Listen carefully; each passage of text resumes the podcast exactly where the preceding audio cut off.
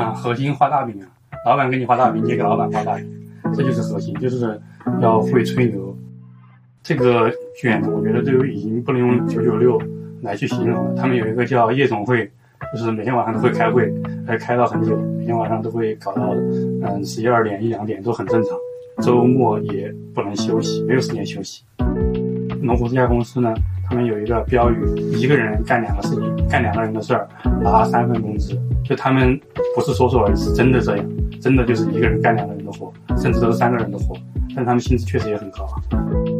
我有一个候选人，因为他长得很好看，他在上海的一个商业中心嘛，一个商业的，就是他们公司有大概是三个或者四个 shopping mall 都会需要这样一个人，就是因为他长得太好看，所以三个都想把他抢过去，然后就会导致他的那个 offer 就一直拖了很久才发下来。之前遇到过很尴尬的情况，有一个人他说他是本科学历，然后推到老板那边去，后来老板也面过了，准备发 offer 了，学信网一查一个大段，把老板气了，骂一圈，没办法去骂我，这很正常。欢迎收听《身边人》，《身边人》是一档由四个生活在上海的年轻人创办的一档访谈节目。我们四位主播会定期和大家唠唠身边人的故事，包括但不限于个人成长、求学故事、职业揭秘、多元的生活方式选择。未来还会解锁更多有趣有价值的话题，希望听众朋友们可以持续关注、点击订阅。Hello，大家好，我是首席主播 Teddy。一个爱打狼人杀、爱谈逻辑的前互联网人，喜欢以生活观察家的视角去探寻世界的底层逻辑。我是主播噗噗猫，经历过两次转行，有过一些坎坷成长和职场经验，未来想和大家共同分享的三十二岁大姐姐。我是主播兼制作人的晴朗，跨界于电商、房地产、知识付费和人工智能领域的一枚资深沪漂。我是关灯兄，团队里唯一的一名九五后。从商超卖鱼到管理经销商，细数职业生涯的变化会给人带来怎样的改变？未来我将以小主播的身份，不定期出现在身边人的访谈节目里。本期节目我们邀请到的是晴朗的好朋友 Martin，他是一位从事猎头工作的九五年小哥。为什么会找猎头朋友来做一期分享呢？是考虑到咱们马上就要金三银四了嘛，很多小伙伴也有了跳槽的打算，而恰好晴朗有许多朋友在做猎头和 HR，于是我们几个主播一拍即合，决定先抓一个最有空、最好欺负的来和我们讲讲他入行猎头的经历，比如猎头怎么推荐候选人给雇主，房地产人的真实工作现场，还有聊聊简历造假、背调的那些事儿。最后也会让 Martin 老师给我们提供一些有用的职场建议。好，下面有请 Martin 做个简单的自我介绍。Hello，大家好，我是猎头 Martin，是一个服务于房地产行业的非资深猎头，很高兴认识大家。嗯，毕业后从事的第一份工作是啥？我其实第一份工作是做销售的，农力奇，不知道你们有没有听过？听过那个蛇油膏很有名，你们应该家里头都有人用过吧？他们其实是一家很大的企业，嗯，然后呢，他们总部是在常熟那边，大概有一个三千亩的样子。他们那边嗯有很多好玩的东西，它有一个养生小镇叫农力奇小镇，然后里面呢会有这个道观，然后还有一个蛇园。然后还有他们自己的生产基地、研发基地都在那边。哎，我可以打断一下你吗？那个地方现在还在吗？在啊。哎，那我们以后去那船见吧。蛇园是里面有很多蛇吗？对，好吓人。很多蛇，我可不要去。因为他们的产品就是以蛇，就比方像蛇油膏，然后像那个还有什么花露水，它其实都是嗯研究蛇的一些成分来研发的。包括他们很多的保健品，也都是从蛇里面提取的一些成分。你们刚进入这个行当的时候，就是公司会让你们，就是把你们带到那个蛇园去现场参观。对呀，会了解一下公司，会看的呀。它就是有点类似于那种动物园。嗯，其实是蛇的动物园。天哪，害怕了是吧？里面有各种各样的蛇，就是他们在其他地方有包的有那种山头，专门养蛇的，去做实验也好，做产品也好。嗯，这个蛇园呢，其实就是仅供参观的，打造成一个养生小镇。它周末会有很多的游客，所以你就是在那边卖一些呃日化呀，还有包括荣立奇的其他跟蛇有关的产品，给那边的什么中老年游客吗？有年轻的游客吗？嗯，比较少，比较少，因为其实像我们知道的龙力奇，它只有蛇油膏跟花露水，其实它还有很多的产品，包括像我们的沐浴露啊、洗发液啊、嗯一些保健品啊，小孩用的什么嗯蛋白粉啊，嗯男士用的嗯滋阴补阳的，女士用的都有。壮阳。对 对对，那就是你也说了，你做导购的话，那基本上都是，就是一天当中导导购的一些要做的事情是什么？它是这样子的，嗯就是它本身就是想把这个地方打造成一个景点，然后我们呢，等于是每天早上大概八点钟左右，在我们的这个龙力奇小镇的门口就会去迎接来自全国各地的游客。他们下了车过后呢，我们就类似于导游的一个身份，带他去先去参观，包括我刚刚提到的蛇园啊、研究室啊，包括说还有那个里面有一个道观，然后的话会把他们引到他们有一个智能化工厂，大概就是这样子。哎，你刚才也说到那有个道观，那是真的有道士在里面吗？啊，真的有。它那个道观呢，它其实是因为它这种嗯道教文化，它是属于国家的，不嗯企业是不能私有的，它只不过是在那个是国家划分给嗯龙旗这个小镇里面的，嗯其实是归国家管的。嗯，明白。我感觉这个小镇听上去搬到上海，可能就是迪士尼小镇这种感觉。我反而想的是那个道观的道士要跟蛇去斗智斗勇的故事。嗯，没有没有，那个道观里面的其实有一个算命的，算的挺准的，我去算过命，算的真的挺准的。你算啥呀？姻缘，嗯，是事业。确实算姻缘啊。但但是我觉得你这份工作好像跟你现在从事的这个猎头完全是十万八千差别很大。对。对，嗯，对对对，它中间有很多故事，因为我在那边干了大不大概有一年多的时间，感觉职业发展受到一些限制，因为他虽然讲的是比较有意思的哈，但是他每天都是重复一样的工作，有时候你可能从早上到晚上一直在讲话，就不能不能停的，再加上那个时候谈恋爱，告诫大家一点，就是嗯不要搞那个办公室恋情，好，所以你去算的就是这一段办公室恋情吗？那没有没有，当时还没有谈恋爱。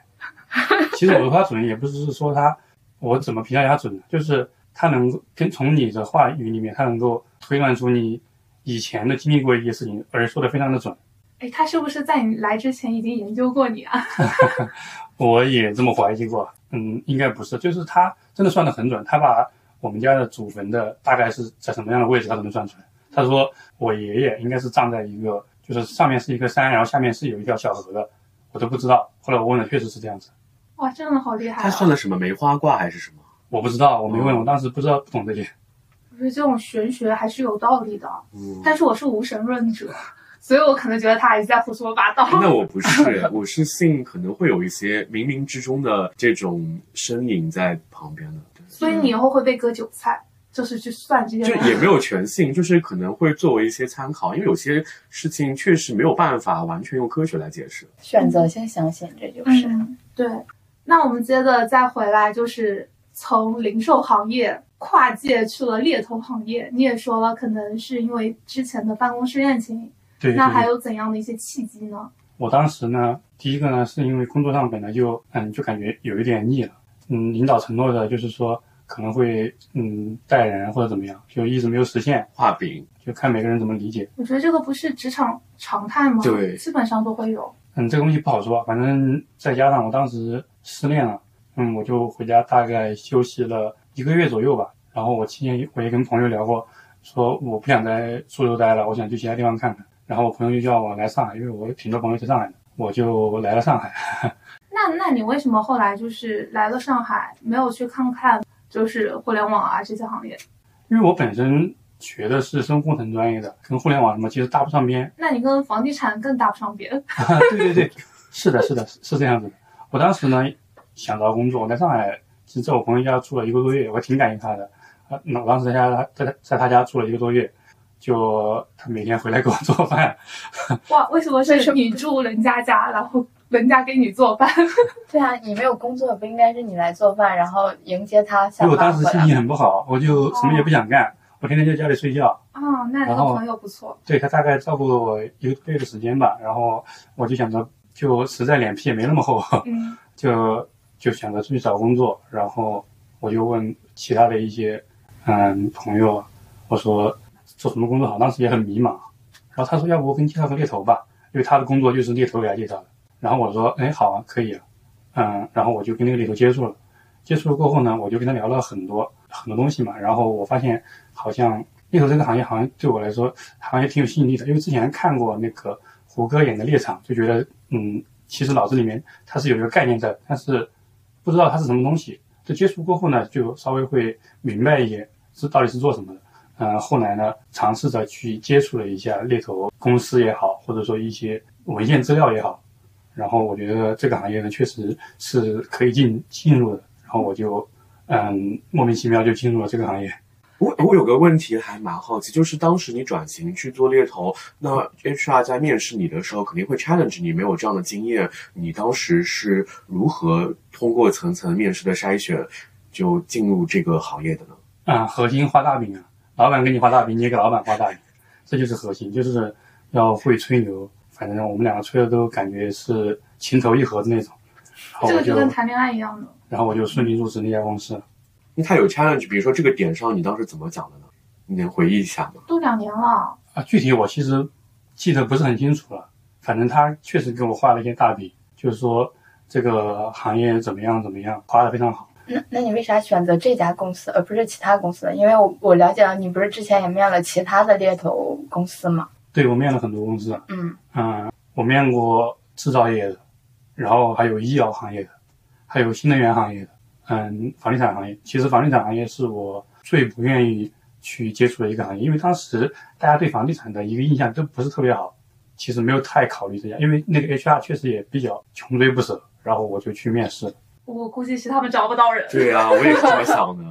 嗯，因为我跟你开玩笑，开玩笑。因为我跟你是同一年的嘛，然后我当时找工作的时候，就是我有了解了一下地产行业未来的走向，所以当时其实本来有一些校友是在比较知名的那些大厂，比如说龙湖啊，或者是那个深圳那个国企的那个地产，招商、万科，不是另哦华润。保利，保利吧。然后当时就是了解了一下，因为他让我面试说要去订机票跑到深圳去面，我觉得要考虑一下他的一个就是付出的成本和我到底会不会进这个行业嘛。然后最终了解了这个行业，后来我就没有去去往那个方向走，就后来阴差阳错去了互联网行业啊。对，其实机票他们是报销的。然后当时没有这么跟我说，应该是入职之后才报销吧？嗯，不用，面试都是报销。哦，那还挺好的，挺有钱的。那早知道去玩一下了。哎，然后你刚才也说了，就是房地产行业，你是这个猎头，你可能不是最喜欢的。那你面试那个新能源还有医药的这些猎头？嗯，我当时面试的那几家公司呢，我感觉有印象就是，他是在把人当工具去使用，就他会给你讲一些，比方说。我们每周要推荐几个人，或者要面试几个人，他把所有的量都定得非常的死。而且我本我的话是不喜欢这种把一个量定得非常死的这种人。我觉得他在一个范围之内有一个波动，我觉得是可以接受的。而且他们，而且我去他们公司的时候，我第一印象就是这家公司就死气沉沉的，就是没有人讲话，大家都自己做自己的事情。而且进去过后也没人理你，可能 HR 也也不知道在干嘛，反正就没人管你，然后印象就不是特别好。嗯，面试的时候呢，也有就是让你本身我们约好的，比方说举个例子，具体时间我忘记了，我们约下午两点钟面试，我去了过后呢，他会可能会跟你讲，我领导在开会，现在没有时间。我有有一次一等等了一个半小时啊，我当时也不知道为什么能等这么久，印象不是特别好。然后，嗯，我面的那家公司呢，我觉得我跟那个领导性格是比较符合的。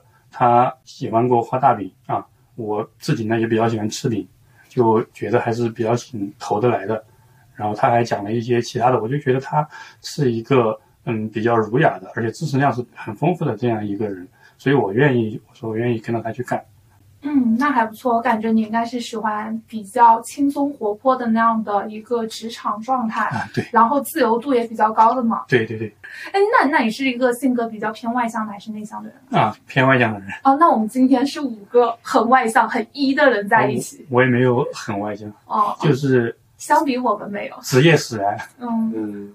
嗯，明白。因为做猎头的话，要跟不同人打交道嘛，你也不能太内向了。对。哎，那你服务的那些客户的话，就是你们的雇主，主要都是哪一些房地产的一些巨头公司呀？嗯，基本上大家听过的，我们都有合作。但是除了恒大跟碧桂园，他们做的产品其实跟很多公司是不一样的。我们会去把房地产行业分成很多的不同的派系，它不同派系之间的产品人才的要求也也是不一样的。我们合作的包括像龙湖啊。万科啊，华润啊，然后招商啊都有合作，包括还有一些民营企业，民营企业，像旭辉啊、阳光城啊等等都有合作，包括还有一些外资，像仁恒啊、香港置地啊都有合作的。哦，都都挺有名的。对。哎，那他们有哪些岗位，他是需要猎头去帮他们去招人的？嗯，挺多岗位的。啊、因为房地产的话，它是要去拿项目，拿了项目的话，那这一个项目他会选择从原本公司调一部分人过去，然后还有一些其他的岗位，他不可能把所有人都调过去，他会从外招一部分，就我们大概会解决这样的问题。举个例子，比方说，嗯，有一家公司，它新到一个城市，它会会调一个城市总过来，就是管理整个城市的或者说整个项目的事情。然后下面呢可能会需要人力啊、法务啊、财务啊，这些都有很多很多岗位。也也是因为说房地产它扩张的很快，所以导致它有很多的岗位出现，就是这样子。哦，我想退回一步，就是帮我们的听众，因为我们听众很多是还没有进入职场的嘛，啊就是呃，他们可能不了解什么是猎头，就是为什么要有这样一个职业存在，就是它跟比如说企业内的 HR 的关系是什么？其实很多人是不太能够分得清的，这块可以就是嗯、呃听您解答一下吗？嗯，猎头这个职业，嗯，怎么讲呢？其实自古就有啊。放放在以前我们用来说的话，就是什么规荐别人去当官，这个呢可能就是最早的一种举荐制，对对对，最早的一种形式。那现在呢，其实有很多企业它又要扩张，那扩张呢，它会需要 HR 去帮他们去找人，但是呢，有一些人呢 HR 找不到，或者 HR 说服力他说服不了候选人，那就会交给猎头，让猎头去做。嗯，而且在互联网一开始刚刚很新奇的时候，他们要招一些比较忠诚的，都是需要去找猎头的，包括金融也是比较对多。特别是有一些从国外进来的，他其实对国内市场不了解，他的 HR 是没办法在国内招到什么人的，他只能找猎头。嗯，还他可以去领英。就是说，其实，呃，相比就是企业的 HR 来说，猎头它的细分领域会更加专业，所以它需要通过专业的这种公司猎头公司来帮助他去找到企业非常适合他的一个目标候选人。嗯，对，你说的很对，嗯嗯是这样的。嗯，就是嗯那种 match 的那种程度会更高一点，嗯而且效率更高一点。嗯，嗯，对。嗯，就说到说回猎头它本身，你们的那个薪资构成是什么样子的？其实我们的这个薪资构成呢，它跟做做销售是一样的，包括底薪部分，然后绩效，然后提成，就是这样子，跟销售一模一样。因为猎头的本质它也是销售。一般就是新人如果进入这个行业的话，底薪在多少 range 范围呢？新人要看什么样的新人吧，就有的他可能是刚毕业，他算新人，对吧？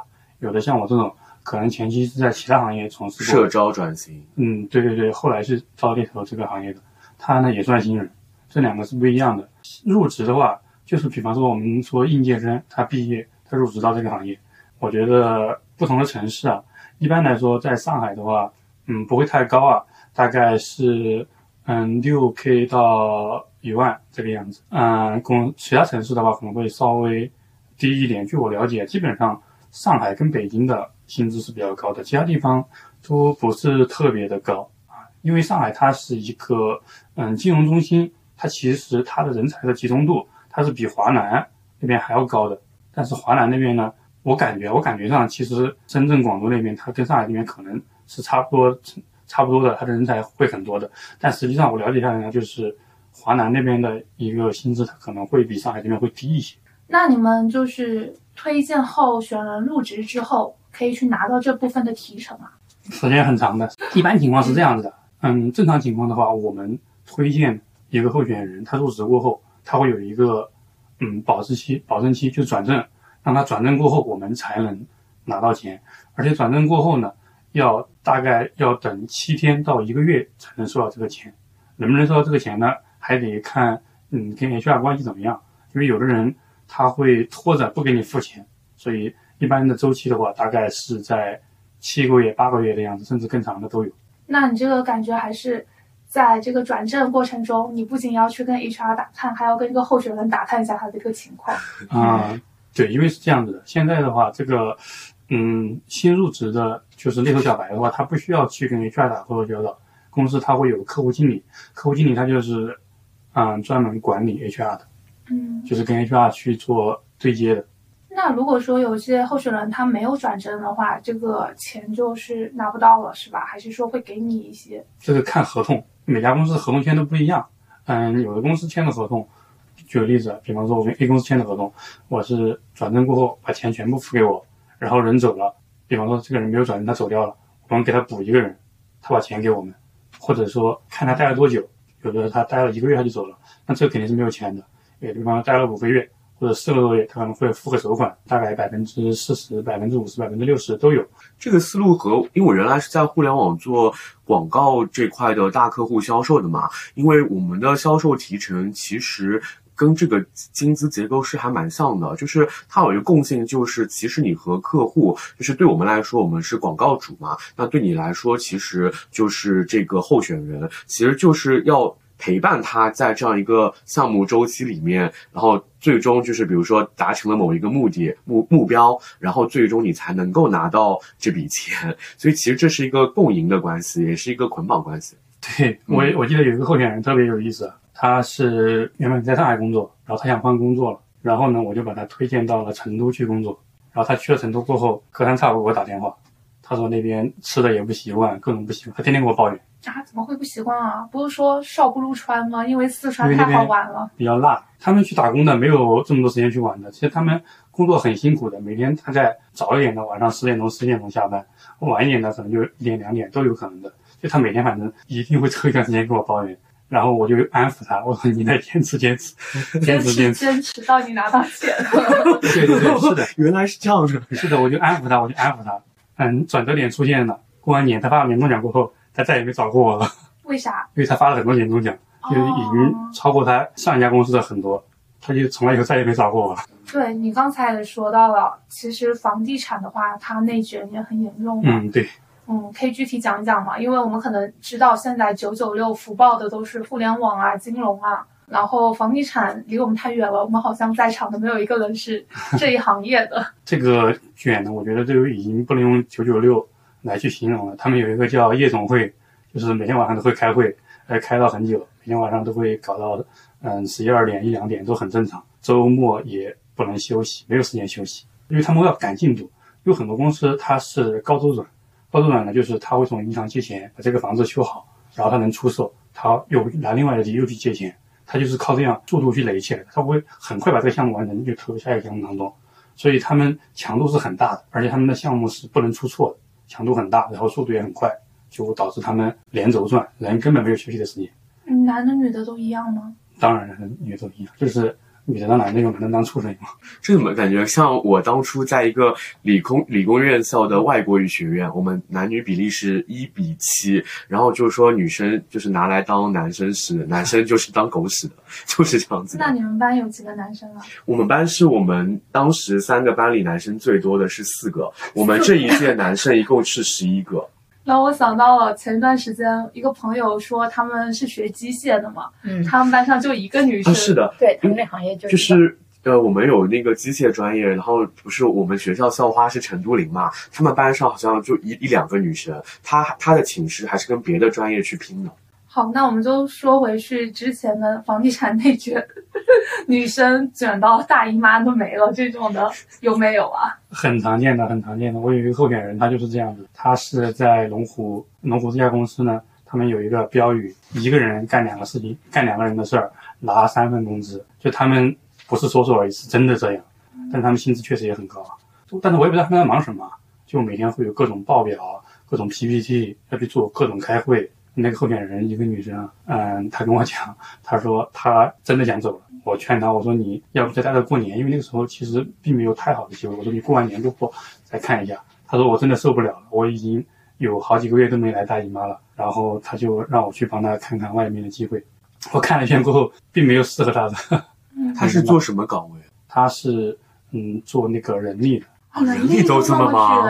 它其实大公司的人力分很多种的，它这个有什么做培训的，培训的也分好多种，有专门写 PPT 的，有专门的讲师，它分工很细的。然后写 PPT 呢，还要一直写一直写，会写很多内容。所以他其实当时那个阶段就是要搭建这样一个从零到一体系的。啊，我只是举个例子，他当时干什么，我确实也不知道。每天都开会，每天都去写什么 PPT。我感觉这是挺消耗脑力和精力的。对，嗯，农夫还有一个比较，其实怎么讲呢？就我也不知道这个东西好不好啊。他们会允许每个人都去发言，不管你说你是刚来一年的也好，或者说你这边干了五年、十年也好，每个人的话语权都是一样的。就你想说什么，你就可以说。就他这个决策呢，是没有那么好做这个决策的，就是他会大部分人都通过才会去决定去做这个事情，所以中间可能啊可能会有很多呃 PPT 的修改的版本，就这不好讲。发言人太多了，最后整合的那个人会崩溃的。我以前就干过这种事情，因为我面对的客户基本上都是一些外资药企嘛，嗯，每个人都要发言，你听谁的？最后是决定谁是团队里面咖位最大的，还是听他的？对，没办法，所以我们经常就要改 PPT。我我能感受到那个女生的绝望。那马丁，我想问一下，因为我是职场小白。那我在写简历的时候，应该怎么写才能可能会让猎头的这边感觉眼前一亮？嗯，写简历，我觉得最重要就是一个就是你把优势要突出来。就举个例子，比方说我学历很好，那我就把学历写在前面；公司比较好，那我就把公司写在前面，把学历放在后面。然后还有呢，就是简历的过程当中呢，最好是干净简洁一点，就突出你做过什么事情，然后我的业绩是什么，一定要写清楚。这样大家一看都一目了然，知道你做了什么，知道你做到了什么。那那我之前找工作的时候，我可能就是没有工作经验，然后实习可能就只有一段实习经历。那这样的话，我就是先把呃学校先写在前面，然后再实习经历。但是与此这个时候，我就会把我自己的个人评价会写的比较夸张，就会会占很大的篇幅。那这样的简历会看上去会有什么？嗯，我觉得。个人评价不要写太多，因为你的亮点是你的实习经历或者说你的校园经历。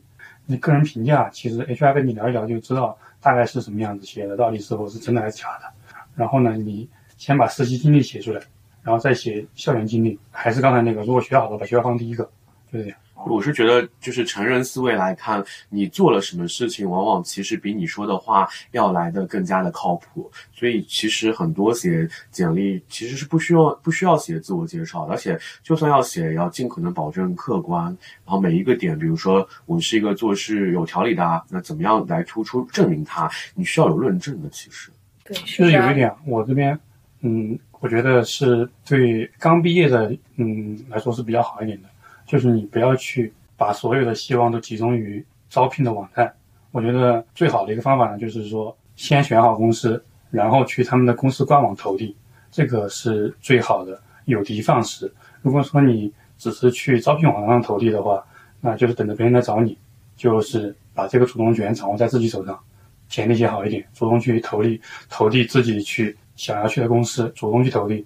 哎，之前我听说，比如说互联网大厂，就我当时去准备面试的时候，会有人和我说，一份简历可能在 HR 的手上不会超过三秒钟，是真的吗？那肯定不是真的，三秒钟太夸张了。基本上的话，看情况啊，但是简历多的话，那三秒钟。也有可能，就扫一眼，其实大概就知道这个人。就比如说我在写简，就是我教学生写简历的时候，我会告诉他们抓核心的强动词，比如说那种参与啊、协助啊就不需要写。但是比如说你想证明自己有沟通能力的话，你可以写，比如说谈判啊，然后想证明协调能力的话，你可以说组织啊、协调，类似用这种词。可能是不是 HR 或者猎头在看一份简历的时候，就有可能去抓这些动词来去判断呢？嗯，不会，你说这些已经超过三秒了。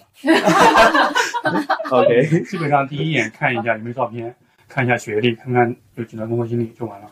为什么要看照片啊？我简历上从来都不会出现照片。很多 junior 的新人是不太愿意发照片在简历上的。那就基本上就看一下学校，看一下嗯几段工作经历是否符合，符合会多看两眼，不符合就就是下一个。先看标题，对吧？他的学历，他的在以前哪些。大厂实习过，如果符合的话，再来看接下来的这些描述哈。对对，是的。嗯，插问一个问题。如果放照片的简历，这个人很好看的话，会不会对他印象更好一点？当然会，会有优势啊。但是不怕是照片。我遇到一个非常真实的就是例子，就是在我上家公司的时候，真的有一个女生，她本来是所有的经历都是在金融行业，然后本好像是复旦的吧，就因就是她要来去面商业产品，其实是就是校招也算一个转型嘛，就是因为她的照片非常非常好看，所以就是她的初面、二面。和三面，大家就因为她很好看，就很想要抢着去面试他。就不管最终你过不过，但是你这个机会是愿意给你的。对，对，我觉得颜值还是有优势的。就甚至就是当时的老板同事都会说没有关系啊，我们现在啊、呃、HiCon 还有啊，哪怕招一个花瓶来也可以，就对真的明说的。是真的，我从来没有在我的简历上放过照片，感觉错失很多机会。其实你还蛮适合多放放照片的。是的，我有一个候选人，他也是的，因为他长得很好看。他在上海的一个商业中心嘛，一个商业的，就是他们公司有大概是三个或者四个 shopping m 膜都会需要这样一个人，就是因为他长得太好看了，所以三家三个都想把他抢过去，然后就会导致他的那个 offer 就一直拖了很久才发下来。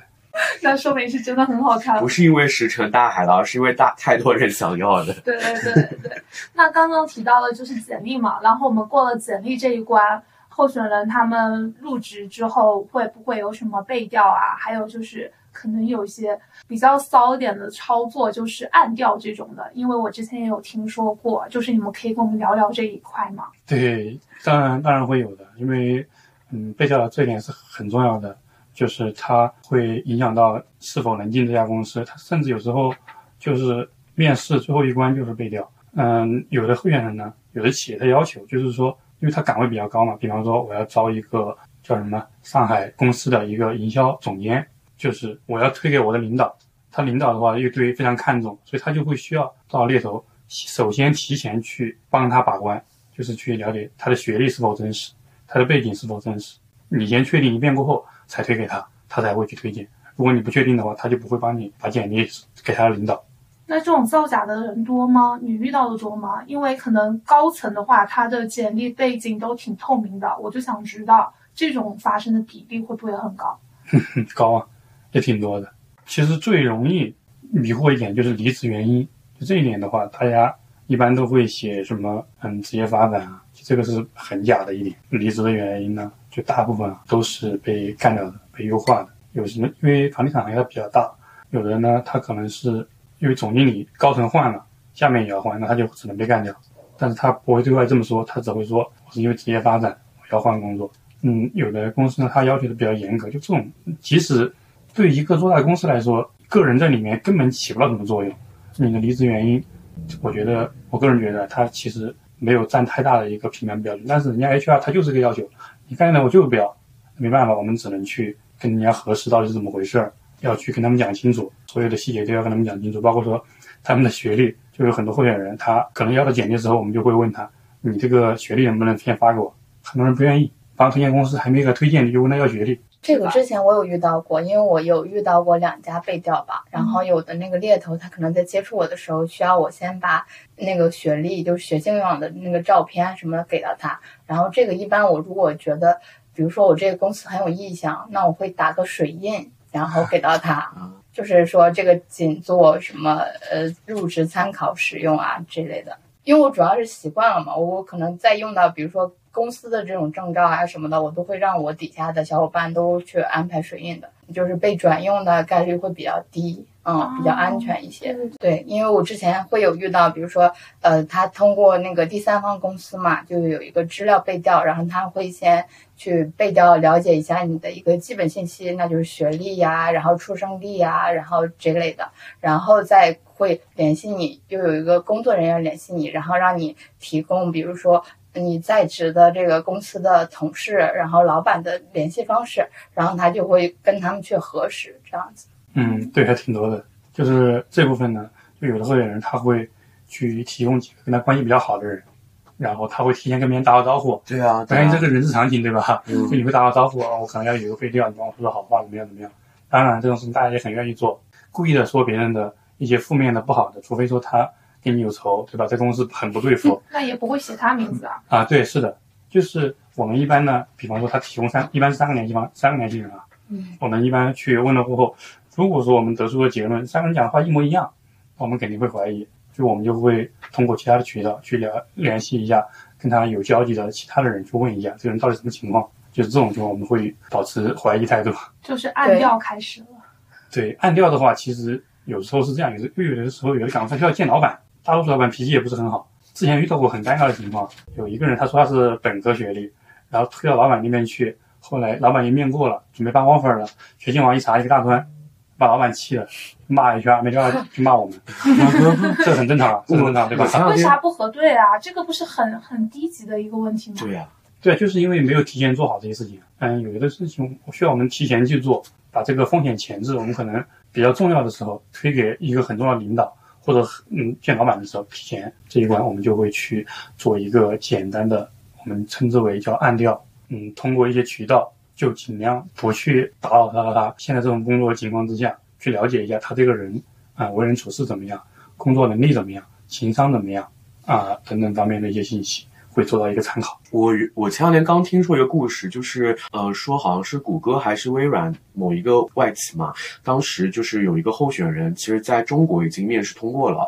结果把这个简历给到美国之后，就是因为他简历学历造了假被查出来，美国那边就给 pass 掉了，就还蛮严重的，听说好像就是最近的事情。这种很很好的这种公司的话，他们确实不能犯这样的一个错误啊。对，你进入到这种这么好的，像字节这种你简历造假这种，你一开始就会被查出来的。就是他就是有的人他防范意识不是那么强，如果说他 P 一个是本科，那可能 HR 不会去核实，也有的。有没有遇到过，就是他可能自己做了一些手脚，结果真的进去了，然后结果比如说在试用或者转正之后又被查出来的？当然有，就这种的话对猎头来说就是耻辱。嗯，轻者来说就是可能你钱收不到，重一点说可能还会付违约金，更严重一点的就是说人家就不跟你合作了。嗯，对，人家觉得你专业能力。这么基础的都做不好。是对，这个也有，但是这个是就比较少了。我觉得基本上就是做过一两年的猎头就不会犯这样的个错误了。嗯可能刚刚入行的猎头的话，他还是需要花点时间去辨别这种造假的一些技术。啊，对，嗯，第一个呢是让对方先提供一个照片也好，就是他要么就纸纸质的照片拍一个发给我，或者是你去学信网截图发给我，然后呢，我可能会对照上面的编码再去查一遍，看看是不是真的。我也有遇到候选人，就是他提供给我，他跟我自己查出来的是不一样的，就是他可能给我发的一个，当然我不知道他是不是 P 的，他有可能是在网上买的学历，就有的买的学历他在学信网查不到的，但是他在其他地方可以查到，就是有这种。那可以，他可以买国外的学历啊，国外的应该会稍微难查一点吧。国外的确实会稍微难查一点，但是我们基本上就只看第一学历。那你们遇到这种，比如说简历呃这个学历造假的，你们会不会有那个，比如说呃猎头行业有一个第三方的人才库，然后就把它在人才库里做个标记啊什么的？那不会的，猎头本身就是靠这个人才库来赚钱的，不可能把这个人才库给你公开的。就基本上你公司内部大家都知道，这个人可能品性不太行。被拉黑了。对，嗯，当然也不一定拉黑啊，就是他可能他只是不符合这家公司，哦而且他可能只是品行不是很好，并不是说他能力不能胜任。可能有的公司他刚好嗯、呃会需要这种能力的人，嗯也是可以推荐的。就特别是有有一些人，他犯的错误比较严重，比方说乱搞男女关系的、金钱交易的，这种就是真的会被拉入黑名单的。啊，我以为这种可能就睁一只眼闭一只眼呢。我有个问题，就是之前我们采访了一个女医生，她讲了很多八卦，比如说医院行业，比如说出了一些嗯、呃男女的桃色新闻。那比如说，如果这种事情在地产行业也发生了之后，在猎头眼里，他们会被打上一些标记吗？比如说闹得很大，大这个行业很多人都可能知道或怎样的。说难听一点啊，不会，因为他只是个人作风不好而已，并不影响他的工作能力。嗯，我也觉得这是拆开来的。上次女医生也说了嘛，很多都是那种大主任，人家做手术做的特别好啊，但是人家生活上他可能也有其他的一些需求嘛。所以只要人家不闹上来，没有人去医院投诉，影响到医院的话，大家都是觉得这件事情是默认它可能是可以发生的。但它也是个风险，如果进去之后，它依依依然还是那样，很有可能会影响企业的品牌形象啊。对啊，那是企业的问题啊。啊，就是企业自己来评估他需不需要这个人。嗯，对呀、嗯而且有如果有这种情况，我们肯定会跟 HR 讲的。一般来说，大家应该都是知道的，因为行业比较小，你随便问一问你就知道。而且我们会有一些非常多八卦的一些嗯公众号，就可能因为桃色事件过后就会放在公众号上面。就像什么金融圈的，经常就是爆炸男渣女的。你知道吗？我们打狼人杀还有就是官狼的瓜圈，就是都会爆料的。这个人有钱搞了什么男女关系啊，什么做了什么事情，网上全爆料，什么见了门派掌门，然后要要别人要入入门派要要给钱，全都会写到。那他们可能也有这样的公众号，只是我不知道而已。这 就是圈子很小，不要乱搞。对我们有一个写公众号的，但是我不知道他是谁啊。这个公众号叫天机，就你们有兴趣可以看一下。然后据说啊，据说这个人早年都是被追杀的，啊就，是因为他写东西过于太真实了。那我们到第三趴吧，因为我们时间也差不多了，就是马上要金三银四了。就是你看一下今年你的那些雇主他们这边发布的一些岗位需求来说，你觉得今年还有金三银四这个说法吗？嗯，我觉得金三银四这个说法肯定是有的，只不过这个金银呢，它是随着市场的波动，它的价值也是不一样的。我觉得今年这个金三银四怎么讲呢？可能哈、是过去十年里面最差的一年。我觉得这样说没什么问题的，因为现在大部分企业它处于一个裁员的一个阶段，或者说它处于一个调整的阶段，它现在不需要什么人。它可能会有一些有的公司，它会需要一些叫什么管培生来培养、来储备人才，但是量非常的少。我们这里正好有一位曾经的管培生，被那个集团带呃喊去超市杀鱼，对就，离职了。你们有那么离谱的管培生要去做这些事情吗？嗯我们以前做管培生都有要去那个什么质检部，就是检查这个东西是真品控部我对我身边有很多去了地产行业做营销管培，后来离职的，说就不像是一个管培生，就做的事情好像很杂。这很正常，真的太正常了。这个不是很杂，是我觉得是思维不一样哈。嗯，就是如果说营销，特别是营销这一块，你必须要对所有的营销全流程你都很清楚的掌控，你才能够知道我怎么样卖房子卖的比别人多，对不对？就是你必须要清楚这个人从走进这个门，他你需要对他做一些什么事情，怎么去服务他。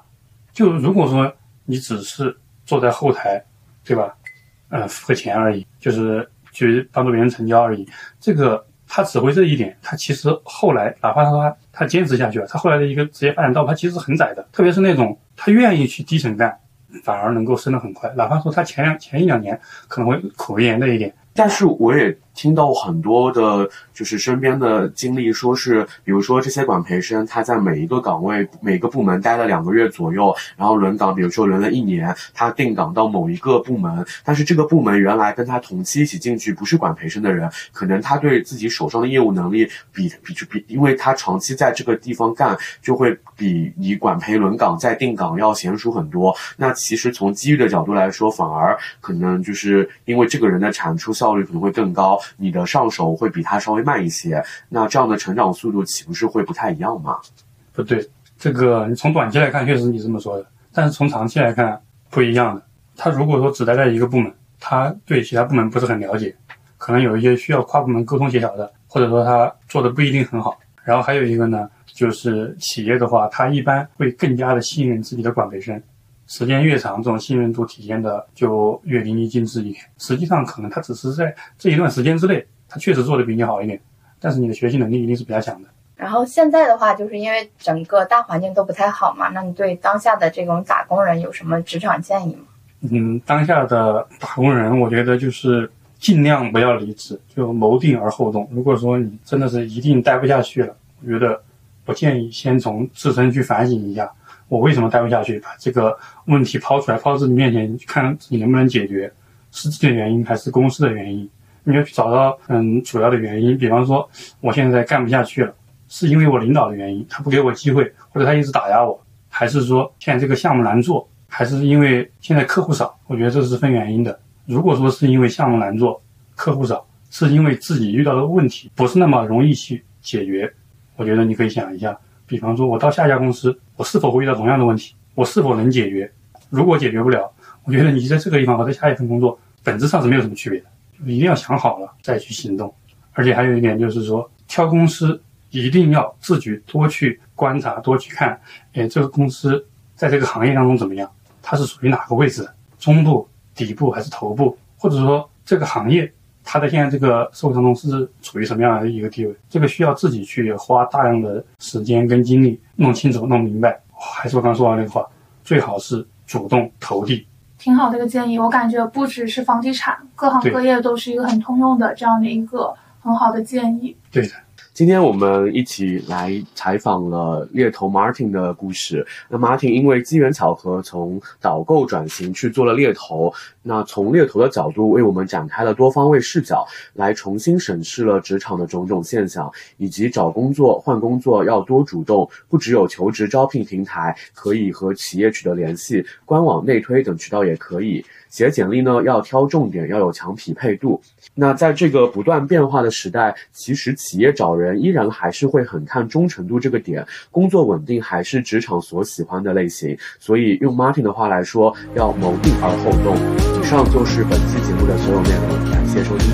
如果你还没有睡，如果我还不停追，如果清醒是种罪。